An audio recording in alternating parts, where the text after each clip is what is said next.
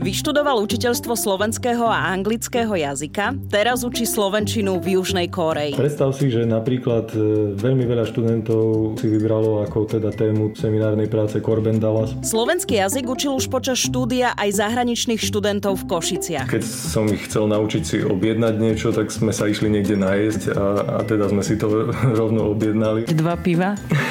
dva, dva piva a dve vodky. Čo motivuje juhokorejčanov učiť sa slovenčinu a ako zvládajú pandémiu koronavírusu? Pri tom víruse je to skutočne dôležité, aby tí ľudia fungovali kolektívne, čiže ako sú schopní kolektívne prijať istú mieru zodpovednosti. No a myslím si, že toto je v Koreji celkom dobre a aj preto sa im darí zvládať.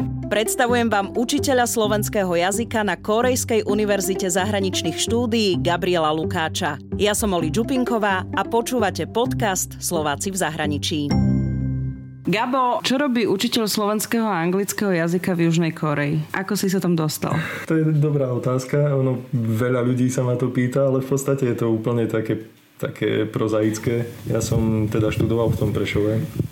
No a potom po istom čase som eh, sa dostal teda na doktorantské štúdium do Košíc. A medzi tým som ešte bol jeden semester v Krakove, v Polsku. No a už v tom Krakove to bolo tak, že som sa celkom začal mm, zaujímať, trošku som tak otvoril oči mm, vďaka tomu Erasmu a, a začal som sa trošku zaujímať aj o iné univerzity a v podstate ľudí z iných krajín a tak. Trochu sme spolu komunikovali. A ja som si už vtedy, keď som bol v tom Krakove, uvedomil, e, že vlastne e, pre mňa to nebol nejaký veľký problém študovať na tej univerzite, pretože som vedel rozprávať po polsky ale boli tam študenti, ktorí s tým mali dosť veľký problém a všimol som si, že tí študenti potom museli chodiť na rôzne kurzy polštiny e, kvôli tomu. A začal som tak nad tým rozmýšľať, či by niečo také nebolo možné robiť aj na Slovensku, lebo sa mi to celkom páčilo, vyzeralo to tak zaujímavo, že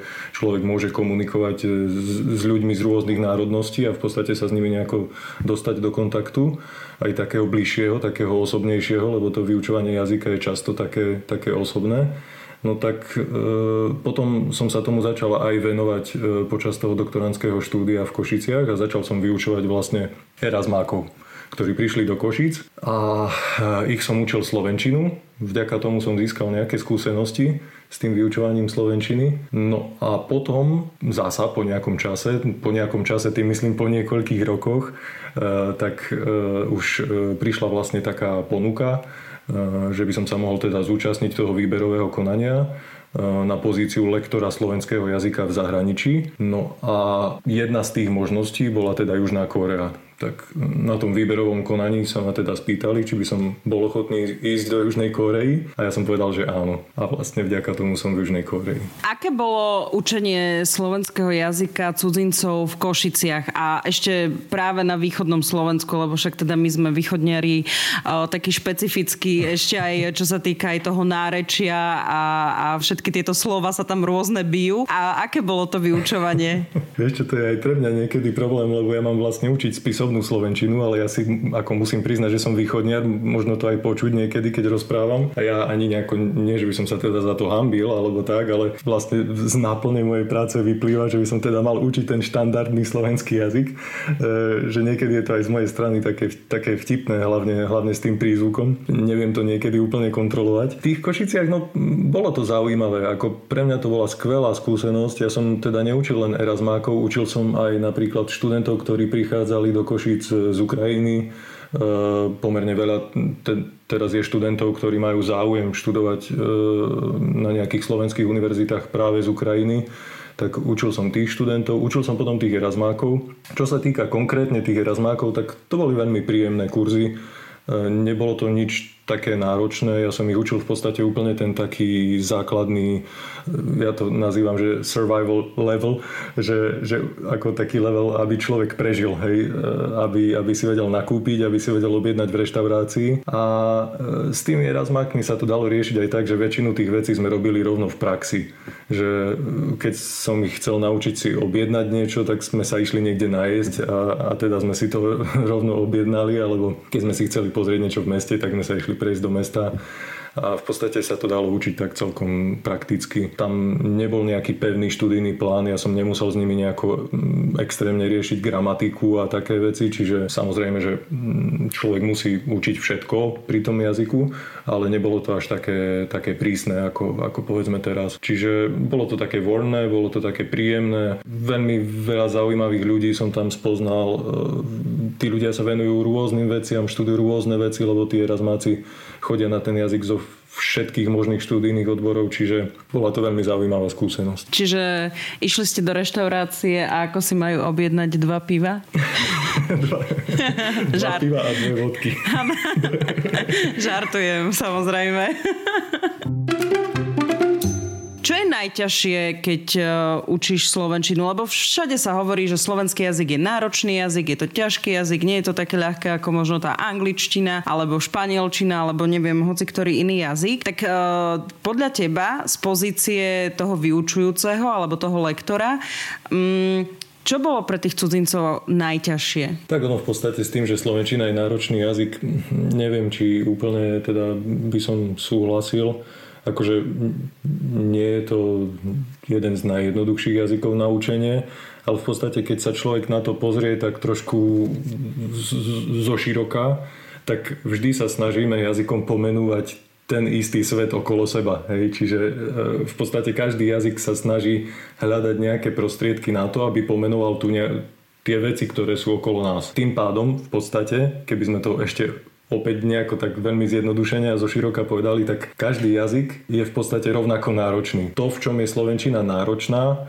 napríklad teda my hovoríme v Slovenčine, že máme veľa hej tých pádov a veľa vzorov a, a, a, a, a strašne veľa tým pádom potom gramatických tvárov a tak ďalej, tak zasa v iných jazykoch tieto, presne tieto isté veci z tej reality okolo nás sa vyjadrujú nejakými inými prostriedkami. Hej. Čiže e, ja by som nepovedal, že, že Slovenčina je nejako oveľa ťažší jazyk ako nejaký iný jazyk na učenie. E, na druhej strane, no, e, potom ten vyučujúci toho jazyka sa v podstate stretáva vždy s tými istými vecami. Prvá taká vec, ktorá je pomerne náročná, je to, že mm, vyučujúci musí brať ohľad na to, s kým komunikuje práve. To znamená, že ehm, niekedy povedzme ten študent má nejakú nižšiu úroveň jazyka, že musí ho učiť úplne základné veci, tak samozrejme, že s tým študentom musíš komunikovať nejako úplne inak môže sa ti stať, že máš e, potom nejakého pokročilého študenta, tak zasa je to náročné pre teba na to, aby si vedela nejaké tie teoretické vedomosti, ktoré ten študent potrebuje. Niekedy sa ti napríklad stane to, že máš zmiešanú triedu, čo sa mi stáva pomerne často,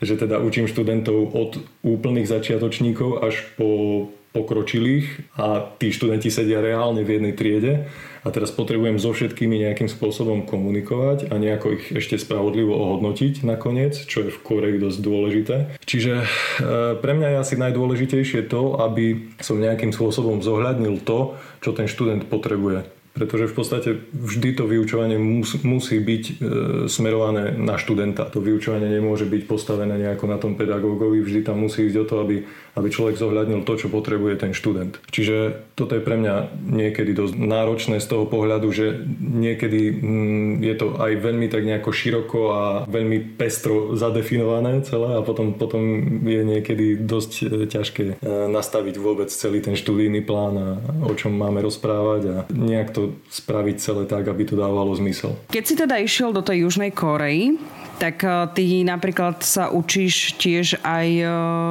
korejský jazyk? Ach, to je taká otázka pre mňa. Toto ja beriem ako jedno z mojich najväčších zlyhaní, odkedy som prišiel do Korei. Učím sa, korej... Učím sa korejský jazyk, áno, ale, ale uh, nejde mi to veľmi, no. A čo je náročné? Čo ti nejde? Čo, že, že nerozumieš tomu, čo mi nemôže ísť na kore, a, ne, akože a, s korečinou je to veľmi s korečinou je to veľmi také, no ak sa bavíme o tom, že ktorý jazyk je náročný, tak ja osobne si myslím, že napríklad korečina je celkom náročný jazyk na učenie, e, hlavne teda pre nás Európanov, lebo strašne veľa vecí je tam takých, ktoré sú iné ako, ako povedzme tých jazykov, s ktorými sme my zvyknutí bežne komunikovať, hej, že Slovák sa bežne môže stretnúť v škole samozrejme s angličtinou, stretneš sa s nejakými tými okolitými slovanskými jazykmi, niekto sa stretne povedzme s nemčinou, niekto so španielčinou, niekto s francúzštinou ale to sú všetko v podstate jazyky, ktoré, ktoré majú tú stavbu povedzme gramatickú hej, stavbu toho jazyka dosť podobnú. Kým korejčina je jazyk, ktorý je v niektorých veciach veľmi, veľmi odlišný a už aj tá samotná logika toho jazyka, teda to ako ľudia rozmýšľajú, keď rozprávajú, je niekedy veľmi odlišné od toho, na čo sme my zvyknutí. Čiže strašne ťažko sa niektoré veci učia. Ja len poviem taký príklad. Napríklad my v Slovenčine sme zvyknutí na to, hej, že tá veta začína nejakým podmetom alebo teda nejakým tým subjektom Hej, potom to pokračuje nejakým slovesom alebo nejakým teda tým prísudkom a na konci tej vety je nejaký ten objekt alebo nejaký predmet. Tak v korejčine je to tak, že začínaš tým subjektom, potom ide ten objekt a na konci ide sloveso. Čiže v podstate aj ten slovosled v tom jazyku je úplne iný. Vieš mi povedať akože nejaký konkrétny príklad, že na nejakej konkrétnej vete? Hej, no, e, že napríklad e, v Slovenčine by sme povedali, že ja som učiteľ, alebo ja som slovenský učiteľ. Tak v korejčine by to bolo niečo v zmysle, že pokiaľ ide o mňa, slovenský učiteľ som. Tak to takého jedného sme podľa mňa mali korejský hovoriaceho už na Slovensku. Takže vravíš, že ťažko ide e, to učenie sa korejčiny. No ide to ťažko, hej. A ja som z toho strašne sklamaný, lebo som bol vždy zvyknutý, že, že keď som si niečo vzal do hlavy, tak e, som to aj spravil a teraz je to taká prvá vec, ktorá, ktorá mi fakt nejde. No. Ale prekvapivo, to korejské písmo je veľmi jednoduché. To je, to je hangul, v podstate ono to písmo vychádza ešte z čínskeho písma, ale e, ono v Korečania to písmo historicky veľmi zjednodušili. E, čiže teraz e, v podstate ty sa reálne ten hangul, čo je vlastne korejské písmo, e, nechcem povedať abeceda, to by nebolo presné, čiže korejské písmo, ty sa to korejské písmo dokážeš naučiť v podstate za týždeň. Ty šikovnejší možno aj za poobedie. Je to písmo hláskové, hej? lebo keď máš povedzme činštinu, tak v činštine ten jeden znak sa nerovná jeden zvuk. Hej, čiže v čínštine máš strašne veľa znakov, ktoré môžu e, byť reálne, teda reálne môžu predstavovať rôzne zvuky. Hej, v korečine je to tak, že jeden znak sa rovná jeden zvuk. Čiže v podstate to, na čo sme aj my zvyknutí e, z nášho písma, tak to funguje aj v tej korejčine. Hej. Čiže toto je na tom celkom jednoduché, čiže to písmo sa dá naučiť veľmi rýchlo. Len ťažšie je potom už reálne používať ten jazyk normálne v takej bežnej komunikácii. Košiciach si teda učil cudzincov, ktorí čo študovali, pracovali v Košiciach. V Južnej Koreji učíš koho tú Slovenčinu? Tak e, naša univerzita sa volá v preklade teda do Slovenčiny Korejská univerzita zahraničných štúdií, Hankook University of Foreign Studies. To znamená, že na našej univerzite, keď sa tak nad tým zamyslíš, tak v podstate asi sa vyučujú všetky e, svetové jazyky, na ktoré si ja teraz v rýchlosti dokážem spomenúť. Hej. Čiže e, nevravím, že všetky všetky svetové jazyky, ale, ale skutočne všetky svetové jazyky, na ktoré si ja teraz v rýchlosti dokážem spomenúť, sa tu vyučujú.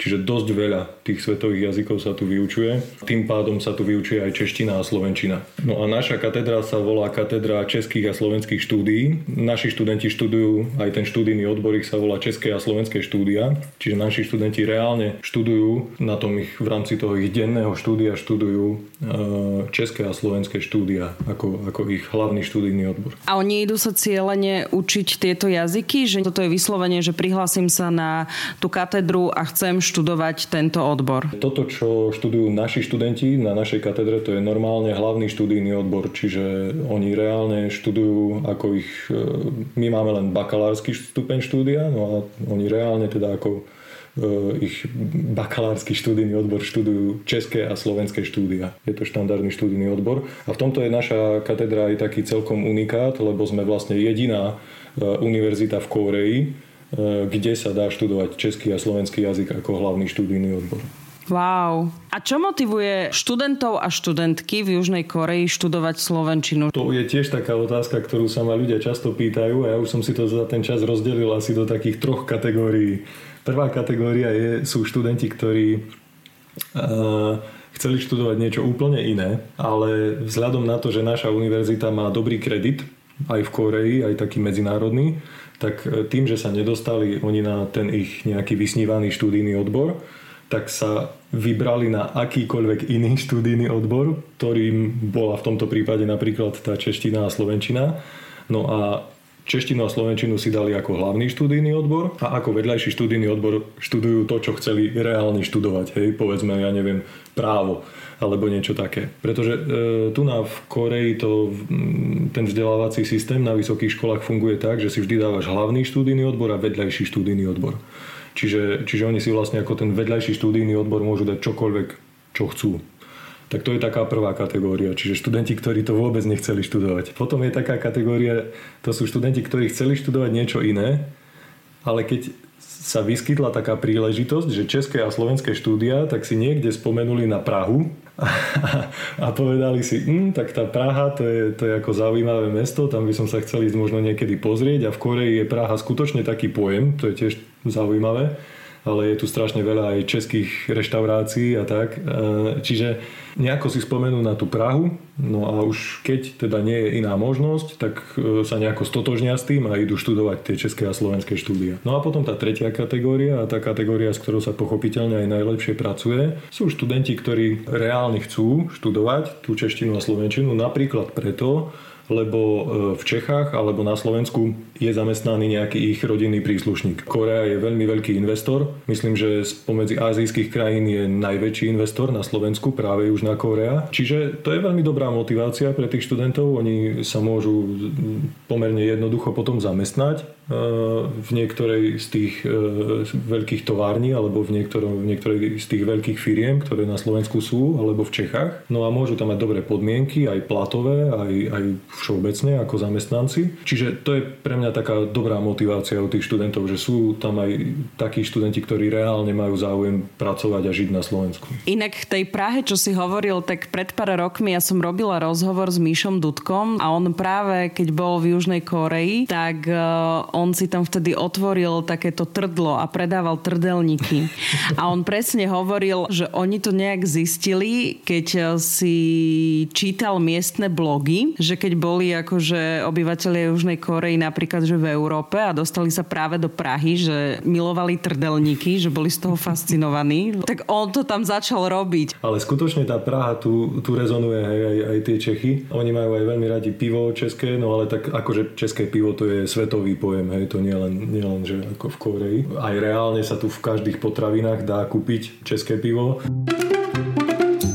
tá forma vzdelávania, respektíve tých e, hodín alebo seminárov teraz v Južnej Koreji a, a na Slovensku, keď si mal to doktorantské, líši sa to, alebo úplne ťa naučili na nejaký nový systém, alebo je to podobné? V princípe sa to nemení, hej. To je, to je to, čo som vravel, že vlastne to vyučovanie jazyka je vždy o tom istom. Vždy sa vlastne ten vyučujúci snaží zohľadniť nejako potreby toho svojho študenta a tým vlastne prispôsobí celú, celú tú výučbu. E, to vyučovanie slovenského jazyka pre cudzincov je, je v tomto celkom špecifické, lebo už keď človek jednoducho má nejaké skúsenosti s vyučovaním slovenčiny ako cudzieho jazyka, tak už niektoré veci berie automaticky. Napríklad to, že keď ja idem vyučovať napríklad e, slovanských študentov, tak viem, že na niektoré veci nemusím klásť až taký veľký dôraz. Pretože v tých slovanských jazykoch sa niektoré tie gramatické kategórie napríklad vyskytujú. Čiže, čiže tí študenti to poznajú už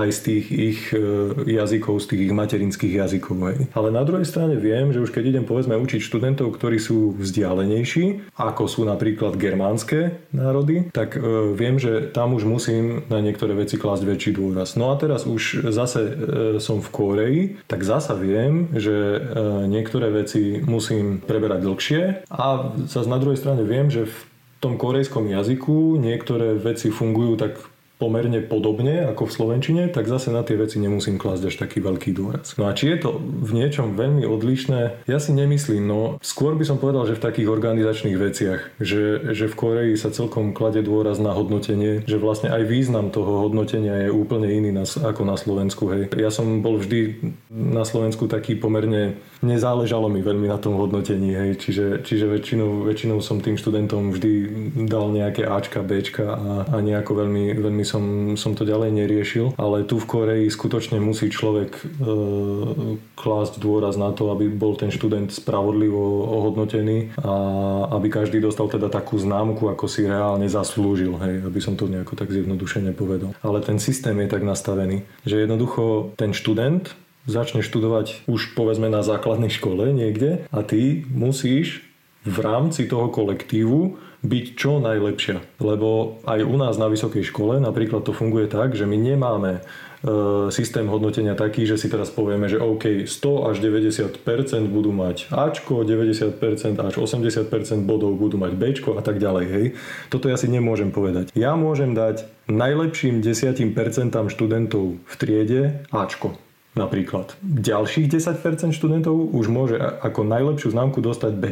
Čiže ja som reálne mal situáciu, že povedzme bol študent, ktorý mal 94% a ten študent mal Ačko, ale ďalší študent, ktorý mal 93,5%, tak tomu som už musel dať B+, lebo jednoducho ten systém ťa nepustí. A čo je ešte na tom vážnejšie e, všetkom je to, že, že vlastne tí študenti, keď skončia tú školu, tak aj ten zamestnávateľ, ku ktorému sa oni budú hlásiť na nejaké výberové konanie, tak ten zamestnávateľ reálne bude zohľadňovať to, aké výsledky tí študenti na tej vysokej škole mali. Od toho, akú ja známku študentovi teraz dám, môže reálne závisieť potom to, či ho niekde vezmu do práce alebo nie. Alebo či bude mať lepšiu prácu alebo horšiu prácu. Bože, to je aká zodpovednosť? No je to, ako pre mňa je to, toto napríklad pre mňa je veľmi také ťažké. To je niečo, na čo si skutočne neviem zvyknúť. Nevieš, či tá Južná Korea má nejaké štatistiky, že áno, že títo najlepší študenti dostávajú aj najlepšie práce, že keď si vravel, že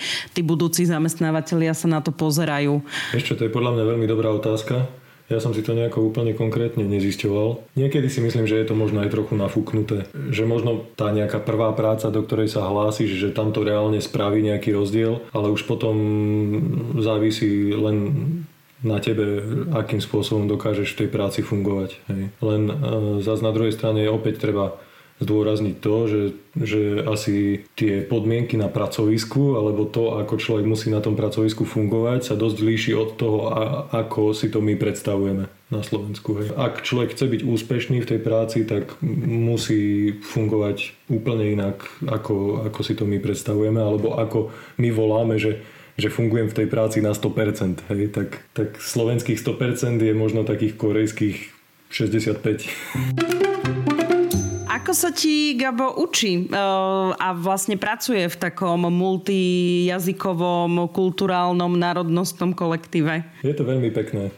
My e, bývame vlastne v takej budove, nazvime to, že je to internát, aj keď tu máme reálne ako také lektorské bytíky. A na tom našom lektorskom internáte bývajú ľudia zo všetkých svetadielov, rôznych národností, čiže sme tu taký kolektív veľmi zaujímavý svojím spôsobom. E, mnoho vecí človek sa dozvie, mnoho vecí musí človek prehodnotiť aj možno vo svojom nejakom správaní alebo vnímaní sveta okolo seba. No a tým je to veľmi pekné. Čiže pre mňa je to taká veľmi obohacujúca skúsenosť, e, aj taká, myslím, osobne obohacujúca skúsenosť, že, že sa stretávam s tými rôznymi ľuďmi, s ľuďmi rôznych národností, rôzne vierovýznania, alebo aj bez vierovýznaní, alebo jednoducho rôznych filozofií životných a tak ďalej. Eh, no a všetky tie veci nejako tak prirodzene vyplývajú samozrejme z tých eh, krajín, z ktorých tí ľudia pochádzajú. Ale keď si to človek dá všetko do jednej budovy, tak potom eh, si myslím, že pre každého toho jedného človeka je to zaujímavá skúsenosť. Ty si teraz v Južnej Koreji už s manželkou a, a s dvomi deťmi však? Áno. Áno. Ako vnímaš to prostredie pre deti? Tak tu je hlavne taký problém v Koreji, že je tu dosť nízka pôrodnosť. Čiže aj celkovo tých detí je tu dosť málo. Aj pomerne málo tých, e, tých detí človek stretne tak nejako na ulici alebo tak. E, a potom je to aj také niekedy vtipné celkom, že keď stretneš povedzme kohokoľvek na ulici, ktoréhokoľvek Korejčana, tak keď vidí naše céry, tak oni sa idú z toho pomaly zblázniť, hej? lebo nie len, že stretli dieťa, ale ešte stretli dieťa z Európy, to je pre nich niečo, niečo neskutočné. To reálne vidno na niektorých tých ľuďoch, aký to je pre nich zážitok, hej, že sa stretli s tým dieťaťom. Mali sme aj takú vtipnú situáciu, keď sme teraz vystúpili na letisku, lebo tam boli také prísne karanténne opatrenia, že v podstate jeden zriadenec si nás prevzal, keď sme vystúpili z lietadla a odviedol nás až ku nášmu autu aby sa teda uistil, že sme reálne do toho auta nasadli a od, odviezli sa priamo domov. Ale čo bolo vtipné teda na tom zamestnancovi, tak to bolo to, že kým došiel e, s nami po to auto, tak už, už pri tom aute si potom dal dole rúško a začal sa fotiť s našou dcerou, lebo, lebo už to nevydržal jednoducho psychicky, aby, aby sa teda e, nemohol pochváliť doma, že, že odvádzal ku autu európske dieťa. Takže išli aj karanténne opatrenia bokom a všetko ostatné. To je až taký fenomén, že majú až takú akože nízku pôrodnosť a že sú z toho úplne až taký akože nadšení. Nie, že by som akože, ja som videla fotky uh, tvojich dcer, čiže viem, že sú krásne a zlaté, ale že, že je to také brutálne, že keby na Slovensku teraz niekto došiel iba tak, že ah, chcem sa odfotiť s tvojimi deťmi, tak si povieš, čo blázniš. A to je ešte taký najmenší extrém, ale my sme už zažili také, že prišla babka a začala Terezke počítať zuby. normálne ako sedela v kočíku, jej otvorila ústa a jej počítala zuby. No, že, to sú také vtipné veci. Alebo tu je bežné, že príde nejaká babka a vezme ti dieťa na ruky v metre, alebo tak, hej, a, a, a začne sa s ním hrať a tak, no trošku, trošku ináč to tu ľudia vnímajú, aj ten taký kontakt. A, a to je také celkom zvláštne, lebo ináč sú korečania, alebo teda sa považujú korečania všeobecne za taký národ, ktorý sa vyhýba aj nejakému tomu bližšiemu fyzickému kontaktu ale s tými deťmi tie bariéry nejako nefungujú. A čo sa týka toho života s deťmi, tak niektoré veci sú veľmi jednoduché, ako taká všetko, čo si z, nejako zhrnieme do toho pojmu, že občianská vybavenosť, tak toto je veľmi jednoduché. No a potom sú samozrejme nejaké také veci, ktoré, ktoré sú ťažšie, hej, že, že človek napríklad, niekedy to je človeku ľúto, že povedzme to jeho dieťa nemá až taký veľmi kontakt so svojimi rovesníkmi. A, a keď už má nejaký kontakt, tak je tam možno nejaká jazyková bariéra alebo tak, že to sú potom také veci, ktoré niekedy človeku možno, možno tak prídu, že ak mi je niečo ľúto v rámci toho môjho pobytu, tak sú to tieto veci, že myslím väčšinou na deti. COVID je tu a je momentálne všade. Tak ako, ako zvláda ten COVID Južná Korea? Ako si ty vnímal tie praktické veci? A viem, že si bol aj na Slovensku, tak eh, či to vieš nejakým spôsobom porovnať? Ja nie som odborník, ja som bežný človek, čiže poviem to, že mne nejako ťažko rozprávať o nejakých konkrétnych opatreniach alebo o takých veciach Určite akože e, všetci si všimli povedzme tie drive-thru testy, ktoré sa potom zaviedli aj na Slovensku, tak to je myslím teda korejský nápad, keď, keď sa teda nemýlim. Čiže Korejčania oni sú skutočne skvelí v tom, že e, dokážu využívať zdroje, ktoré majú. A nie len teraz myslím ako e, tie obmedzené nerastné zdroje, ktoré nemajú napríklad, alebo tak, ale ľudské zdroje. Že jednoducho keď nastane akákoľvek situácia tohto druhu, oni sú schopní v priebehu uh, niekoľkých dní presunúť veľkú masu ľudí na nejaké miesto a zorganizovať to jednoducho tak, aby to nejako fungovalo aspoň uh, v rámci možností. Ja poviem taký príklad, napríklad teraz keď vznikol ten problém s koronavírusom v Koreji, tak uh, v Koreji je stále povinná vojenská služba. Čiže každý korejský muž, pokiaľ to nie je olimpijský víťaz alebo niečo také, tak sa musí e, zúčastniť 20-mesačnej, čiže skoro dvojročnej e, e, povinnej vojenskej služby. No a keď prišiel teda ten koronavírus, tak spravila vláda, alebo teda prezident, myslím, spravil taký krok, že odpustili tú povinnú vojenskú službu študentom medicíny a namiesto toho tých študentov vyslali do provincií, jednotlivých v Koreji, aby tam teda dohliadali na tú situáciu a aby, aby nejakým spôsobom zabránili tomu, aby sa ten vírus začal šíriť po e, nejakých vzdialenejších provinciách. E, čiže to bol len taký jeden príklad za všetky, že ako oni dokážu využívať tie zdroje. No ale ja som chcel povedať teda niečo iné, Ja som chcel k tomu pristúpiť tak skôr z toho pohľadu nejakého bežného človeka a myslím si, že to je aj niekedy také celkom dôležité, že niekedy možno ani nezáleží úplne na tom, aké opatrenia príjme tá vláda, ale skôr to, ako sú tí ľudia zvyknutí tie nariadenia rešpektovať, ako rešpektujú tie autority v tej krajine a v podstate ako dokážu potom nejakým spôsobom kolektívne, a, a pri tom víruse je to skutočne dôležité, aby tí ľudia fungovali kolektívne, čiže ako sú schopní kolektívne prijať istú mieru zodpovednosti za, za tú situáciu.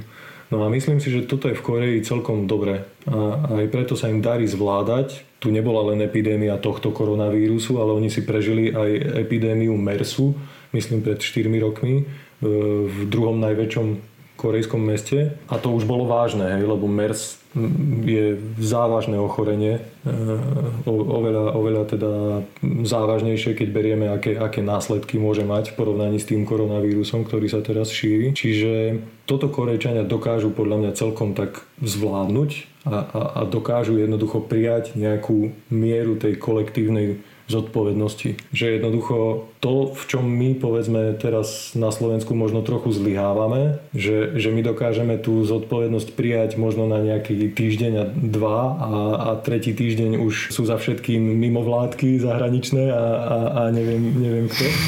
A, že, že už mm. všetci si vymýšľajú nejaké teórie a, a, že, a, a, a jednoducho e, všetko je umelo e, Dezinformácie a hoaxy. Áno, a hoaxy a, a vzdieľanie hoaxov my sme špička úplná, čiže, čiže to je ako... Toto je podľa mňa taká vec, čo, v čom tí Korejčania dokážu niekedy byť lepší ako ostatné krajiny, že tá miera takej nejakej kolektívnej zodpovednosti a kolektívnej disciplíny.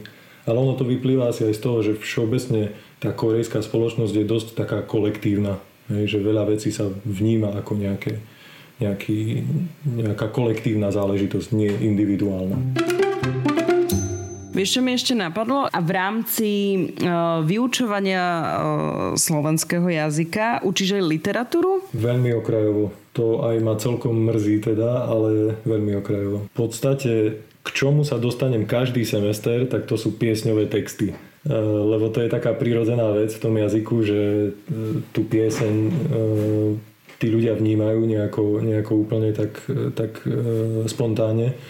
Čiže piesňové texty je to, čo, čo s nimi ja dokážem, dokážem prebrať e, každý semester.